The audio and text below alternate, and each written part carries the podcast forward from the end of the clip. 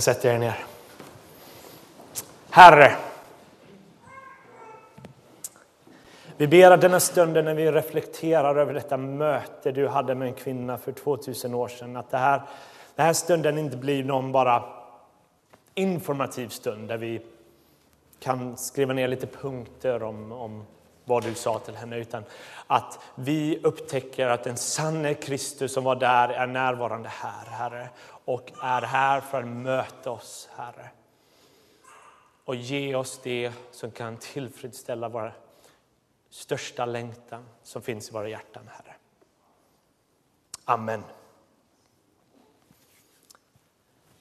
Jag vet inte om ni är som mig, men när jag var liten så gillade jag, eh, kanske det fortfarande, men eh, när jag, jag gillar så här, när det är tidningar och man får se bild och det står Finn några fel, eller Finn ett, bra Erik, två är vi, Finn tre fel eller någonting så här. I berättelsen vi har fått höra så finns det alldeles för många fel. Alldeles för många saker är med i denna texten som gör att det här samtalet i sitt samhälle borde inte ha skett. Här kommer den berömde Jesus, den, den eh, lovande nya predikanten. Och han står och samtalar med någon random förkastad kvinna i Samarien. Det här är en väldigt laddad text. Det är en text man hade kunnat göra en predikoserie på, för den har så mycket att säga till oss. Berättelsen berättar om att Jesus skulle till Galileen.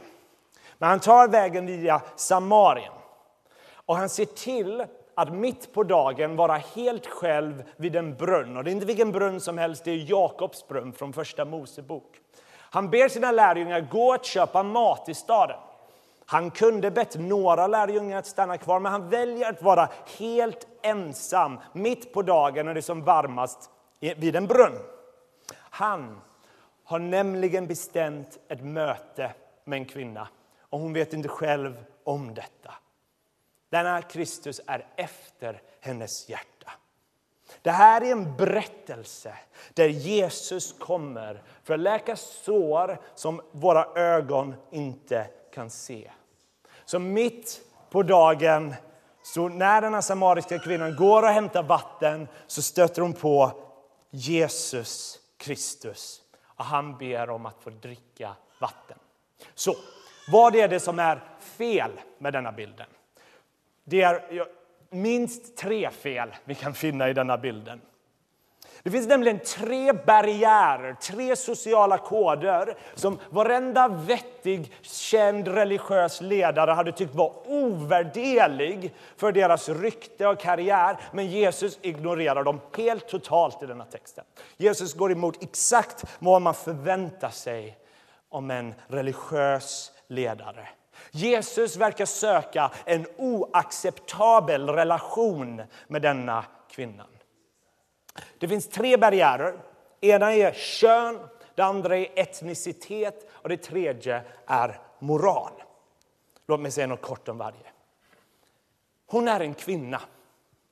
Och Det må vara konstigt i vårt samhälle, men vid den judiska religiösa och även den samariska religiösa kontexten så var det en skandal att en man pratade offentligt med en kvinna som inte var släkt med personen.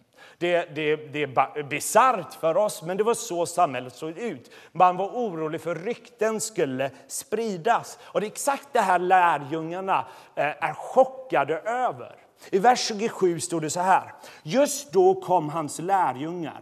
De blev förvånade över att han talade med en kvinna. Men ingen frågade vad han ville henne eller varför han talade med henne. Lärjungarna är chockerade. Här sitter Jesus själv och pratar med en kvinna. Och De vågar inte ställa frågan vad håller du på med Jesus? För de är lite rädda för svaret. Vad är det Jesus håller på med? Judiska religiösa ledare var speciellt noggrann att inte träffa kvinnor offentligt. Det kunde förstöra deras karriär.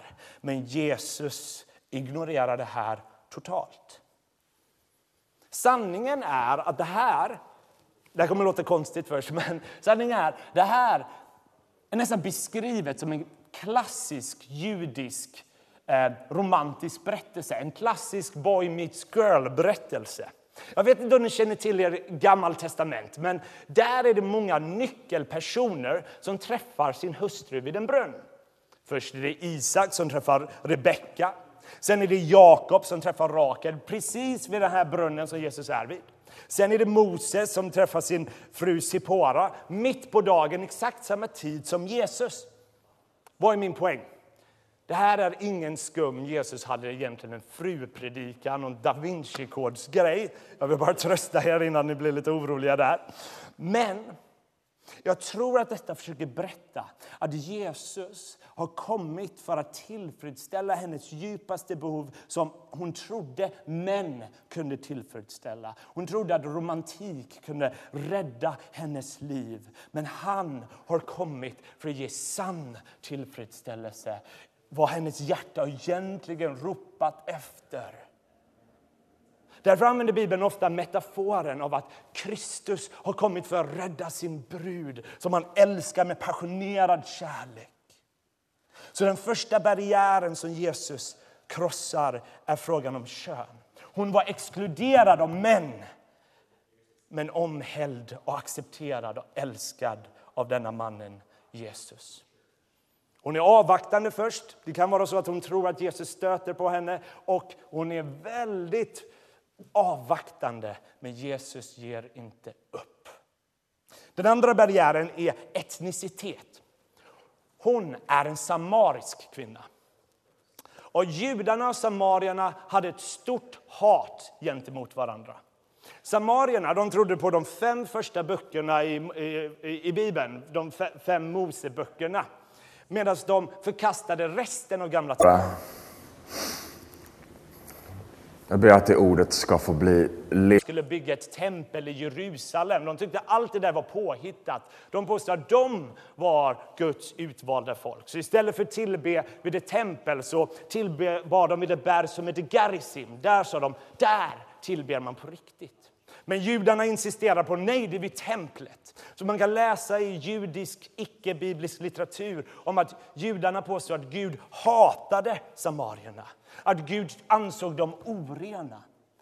Och därför är den här kvinnan chockad när Jesus säger kan jag få dricka vatten ur din hink, ur din vattenkruka? Hon säger så här till Jesus. Hur kan du som är jude be mig, en samarisk kvinna, om något att dricka? Det var helt oacceptabelt att dela en vattenkruka. Även om alla andra religiösa ledare ansett det här helt oacceptabelt så gör Jesus detta offentligt, utan att skämmas. För Jesus är en fiende mot all form av rasism. Han, han låter inte hennes etnicitet vara relevant i denna stunden. Och han besvarar inte ens hennes fråga om att han är en jude, att hon är en samarisk kvinna.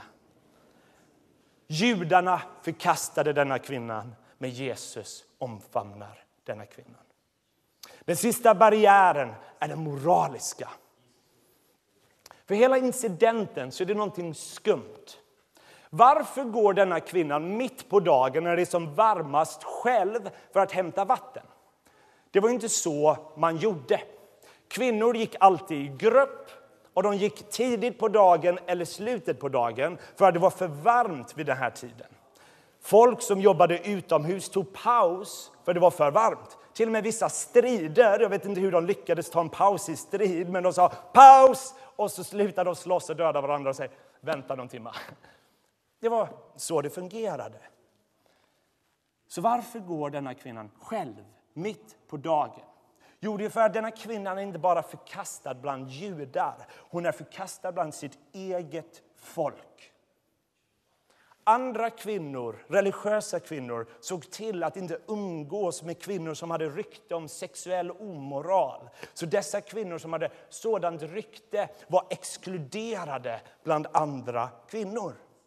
Och det visar sig att den här kvinnan har haft ett tufft förflutet. Hon har gift sig med fem olika män vid olika tillfällen. Hon lever med en man som inte hon är gift med. Och det är oklart om anledningen varför hon inte är gift med dessa männen beror på att hon har betett sig på något ovärdigt sätt eller om hon är ett offer, det vet vi inte.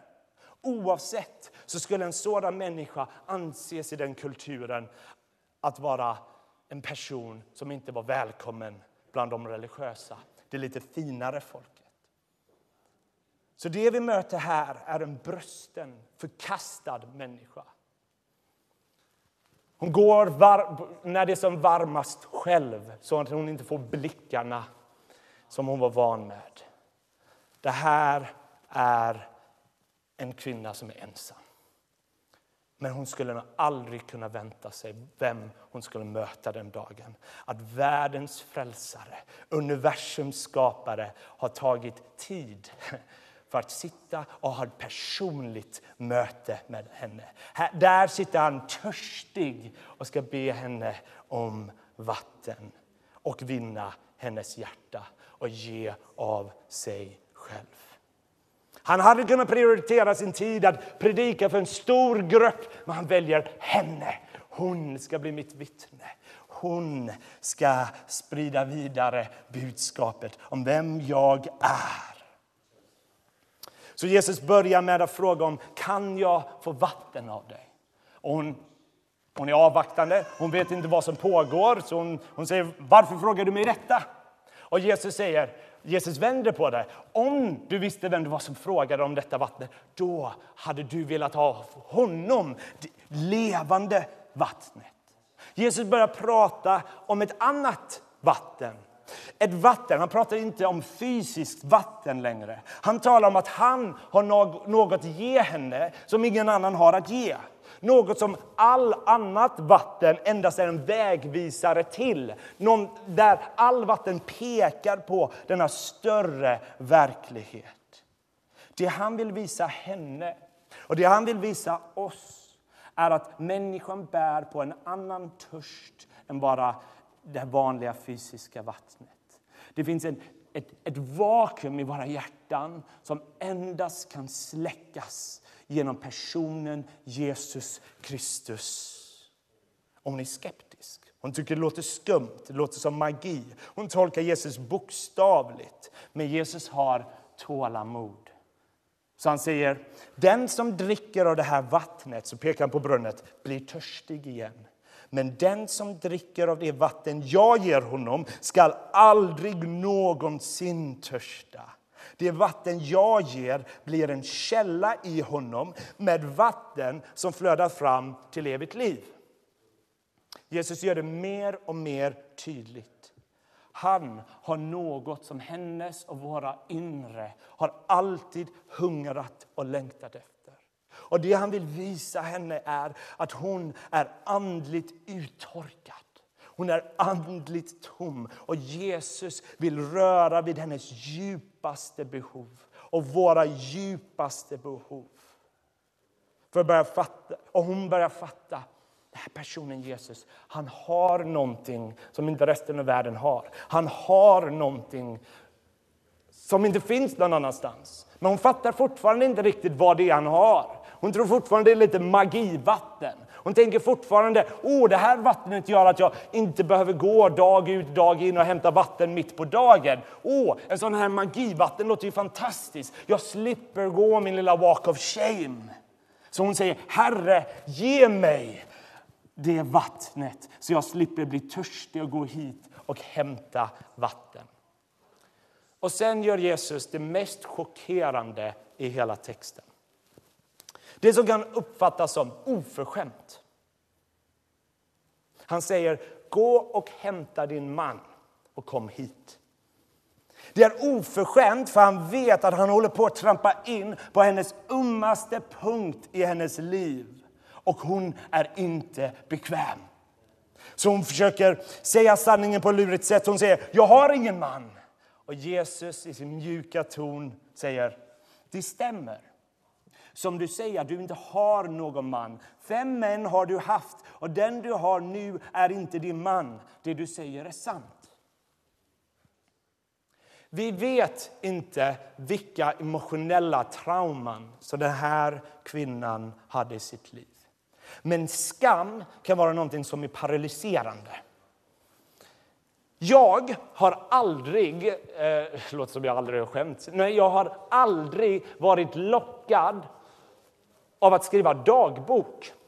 Ända sedan jag var liten tyckte jag det var för riskabelt. Tänk om någon skulle hitta dagboken och läsa alla mina tankar. De skulle läsa mitt hjärta och jag skulle känna skam för jag vet att jag har mycket att dölja. Jag har många sår som man inte vill visa offentligt. Det var för riskabelt. Vi alla har grejer att dölja, saker vi är villiga att gå långt för, för att det inte ska offentliggöras. Det är umma punkter i våra liv. Men Jesus kommer här och trampar in rakt in i hennes mest umma punkt. Han låter henne inte komma undan. Hon visste att livet var en röra. Hon visste att livet inte blev som det hade tänkt sig. Och hon började fatta att Jesus visste det. Hon, han visste hennes bakgrund. Så hon är desperat. Hon vill komma undan det här samtalsämnet. Hon fattar att Jesus har övernaturlig kunskap, för hon vet allt, han vet allt om hennes liv. Så hon försöker byta samtal. Och ett säkert sätt är att prata om religion. Så hon börjar säga ungefär så här. Jo, apropå det här med min historia med män. Var tycker du vi ska tillbe? Vid det här berget i Gerizim eller vid templet? Hon försöker ducka frågan. Hon försöker komma undan. Som många av oss, när vi konfronteras av Kristus, så försöker vi ducka. Vi kan försöka hitta lite ursäkter. Ja, men det här med kristendomen och sexuell moral, det kan man inte tro på. Ja, kristna de röstar på Trump, då kan man inte lita på någon kristen. Man försöker hitta ursäkter för att kunna förkasta Kristus när man känner att han kommer närmre och närmre. Men Jesus utmaning och hans erbjudande kan inte undvikas. Alla måste göra upp med personen Kristus. Alla måste göra upp med vem han är och hur vi ska relatera till honom. Han kan inte undvikas. Vi är rädda för sårbarhet, tror jag. Och jag tror att det är vår sårbarhet och vår rädsla för sårbarhet som gör att vi vill stänga ut Kristus ur vår innersta. Vi må vilja följa Jesus på det yttre, på det externa. Vi kan gå till kyrka, vi kan lovsjunga lite, vi kan följa de här kristna reglerna och så vidare. Men det är fortfarande någonting som är tomt. Är det så att det var länge sedan du hörde Guds röst tala i ditt liv? Kan det vara så att du har sagt nej Kristus? Kom inte in i det innersta i mitt liv. Kom inte in i det här interna. Du kan vara på utsidan. Vi kan ha en sån relation. Jag kan ge dig lite lovsång och du ger mig lite av det du har. Men här inne, det är personlig mark. Där har inte du med att göra. Hon ville inte tala om hennes personliga liv, men Jesus träder in på personlig mark. Han kommer med sin andliga kirurgkniv för att skära upp, men för att hela och för att återupprätta. När Kristus utmanar våra hjärtan kan det vara obekvämt. Han utmanar det innersta i oss, vår mest sårbara delar. Men han gör det alltid för vår bästa. Han gör det alltid för att göra oss hela, inte för att krossa oss och lämna oss sådana. Så Jesus försöker uppenbara för henne på hennes mest känsliga punkt att hon är andligt uttorkad. Hon försöker visa att hon har ständigt försökt fylla detta vakuumet i hennes liv på andra sätt. På andra sätt som inte kan tillfredsställa detta vakuum. Och Jesus säger att jag har kommit för att tillfredsställa dina djupaste behov. Du trodde att män kunde det. Men jag är den som är framför dig och jag är här för att återupprätta dig. Så mina vänner, det kan vara så att vi är rädda för sårbarhet. Och Det kan vara det som gör att vi exkluderar Kristus i vår inre människa. Vi kan gå till kyrkan och tycka att vi kan gömma oss för Kristus i kyrkan genom att göra kristna saker, men vi kan fortfarande vägra tillåta han att bli herre över vår hela existens. Det är bekvämare att själv vara i förarsätet och vara herre över sig själv. Det är mycket tryggare så. Och vi stänger ut honom och väljer en bekväm, distanserad relation. Att följa regler är enklare. Men han, Kristus, är efter hela oss.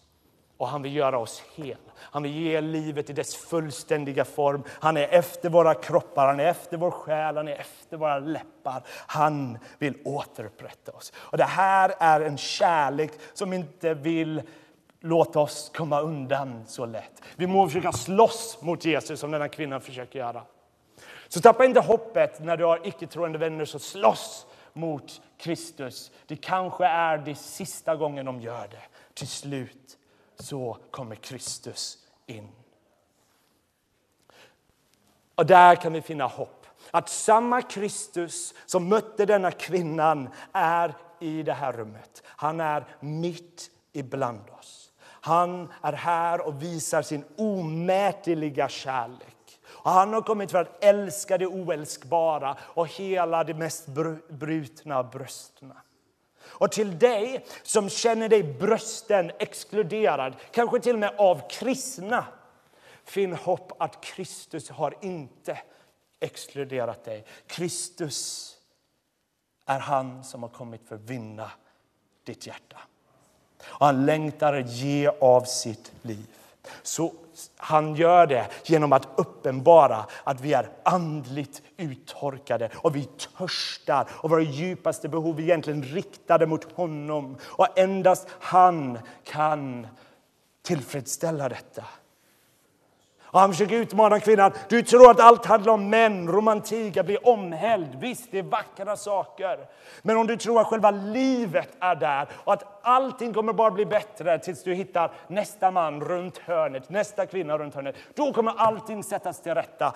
Då lurar du dig själv. För det är endast Kristus, Jesus, som kan fylla detta vakuum. Inget annat kan detta. Och kvinnan börjar fatta det här är något helt annorlunda. Fortfarande lite avvaktande. Samarierna trodde nämligen också på att en Messiasgestalt skulle komma, precis som judarna.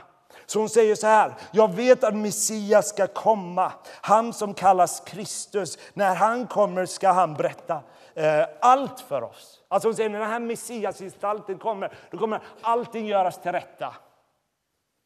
Och alla som läser Johannes evangelium måste få ett leende. För vi vet mycket väl vem mannen är som hon talar med. Det är den efterlängtade konungen. Och han säger, det är jag, den som talar med dig.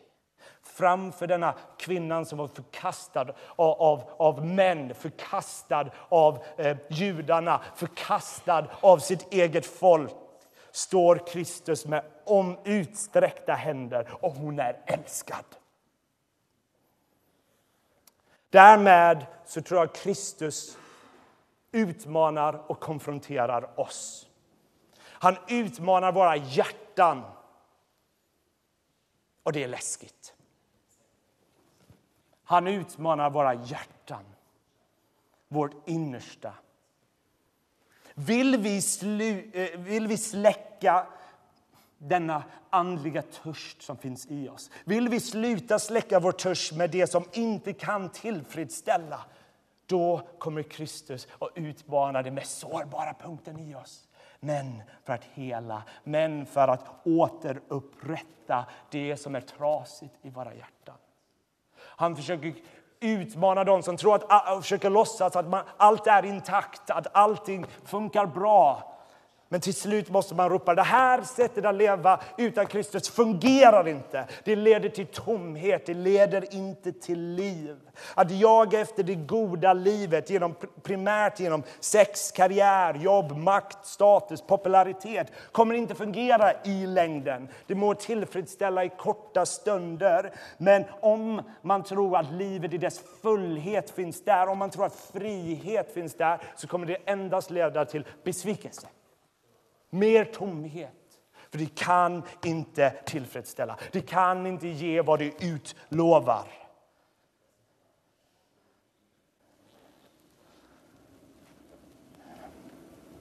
Och ett te- tecken på att vi inte dricker av det här vattnet är om vi är ständigt på språng för att fylla det, det vakuum i vårt hjärta som inte kan fyllas på världens vis. Kanske är det så att vi försöker byta sexuell partner efter sexuell partner eller byta eh, jobb efter jobb eller vänner efter vänner eller kyrkor efter kyrkor eller hobbys efter hobbys. För man har någonting som konstant försöker man hitta någonting bättre runt hörnet. Men Kristus utmanar oss att säga att Kristus är tillräcklig, att Kristus är nog. Och endast han kan eh, tillfredsställa våra djupaste behov. Och om vi har honom har vi allt. Inget kan stoppa oss. Det betyder inte att det kristna livet är statiskt om man bara sitter still. Nej, det är levande och rörligt vatten vi får inom oss. Och det, det som händer i slutet av berättelsen tycker jag är så vackert. För det står, hon lämnade sin vattenkruka och gick in i staden. Och så predikar hon för det samariska folket. Jag har hittat någon. Och folket kommer och de får möta Kristus. Och jag älskar hur det står, hon lämnade sin vattenkruka. Hon, läm hon kom dit för att fylla den. Men Kristus fyllde det som verkligen behövde fyllas. Det är nästan som en symbol för oss till att visa att hon har förstått vad hennes djupaste behov verkligen längtade efter. Som att hon visste att hon aldrig igen skulle törsta rent andligt. Nu har hon hittat en man som kunde göra det som inte vanliga människor kunde göra. Ge liv in i hennes innersta. Inte längre springer hon tillbaka till byn i skam Nej, hon är uppfylld av sin kärlek. Det är vad det här vattnet gör inom oss. Det tar rot i våra liv. Och plötsligt säger vi Kristi kärlek ger mig inget val. Och man vill bara berätta vidare av att Kristus är mer attraktiv och ljuvlig än allting annat. Hon kom den dagen med en vattenkruka, men Kristus sände iväg henne med levande vatten. Hon kom som en förkastad människa, men han skickade iväg henne som älskad och accepterad av Gud. Hon kom med sår, sår som inte ögon kan se, och hon gick därifrån hel. Hon kom med många frågor, men hon kom hem med många svar. Hon kom den dagen bruten, liv i desperation. Hon kom med världens hopp. Och det är vårt enda hopp. Och det är de goda nyheterna att Jesus inte bara mötte henne där och då. Han är här för att möta oss. Och låt mig bara avsluta jättekort här. Hur kunde Jesus ta bort hennes törst? Jo, i slutet av Johannes evangeliet så hänger Jesus blodig på ett kors. Han har valt att bli svag. Och där ropar han, jag är törstig. Jag tror att det inte bara fysisk törst han upplevde, utan andlig, kosmisk törst. Han som var utan synd blev synd så att vi må bli Guds rättfärdighet. Kristus tar det som är vår, vår andliga torka och ger rikligt av det som är hans. Hans vatten, hans liv, hans ande. Han ger av allt det som är hans. Så mina vänner, Kristus är att lita på. Vi behöver inte vara rädda. Trots att han vet allt om våra liv så valde han att uppleva kosmisk och andlig törst för vår skull. För att han älskar oss. Han älskar oss. Och vi borde be till Gud att han gör våra hjärtan mjuka och släcker den törst som endast han kan släcka. Amen.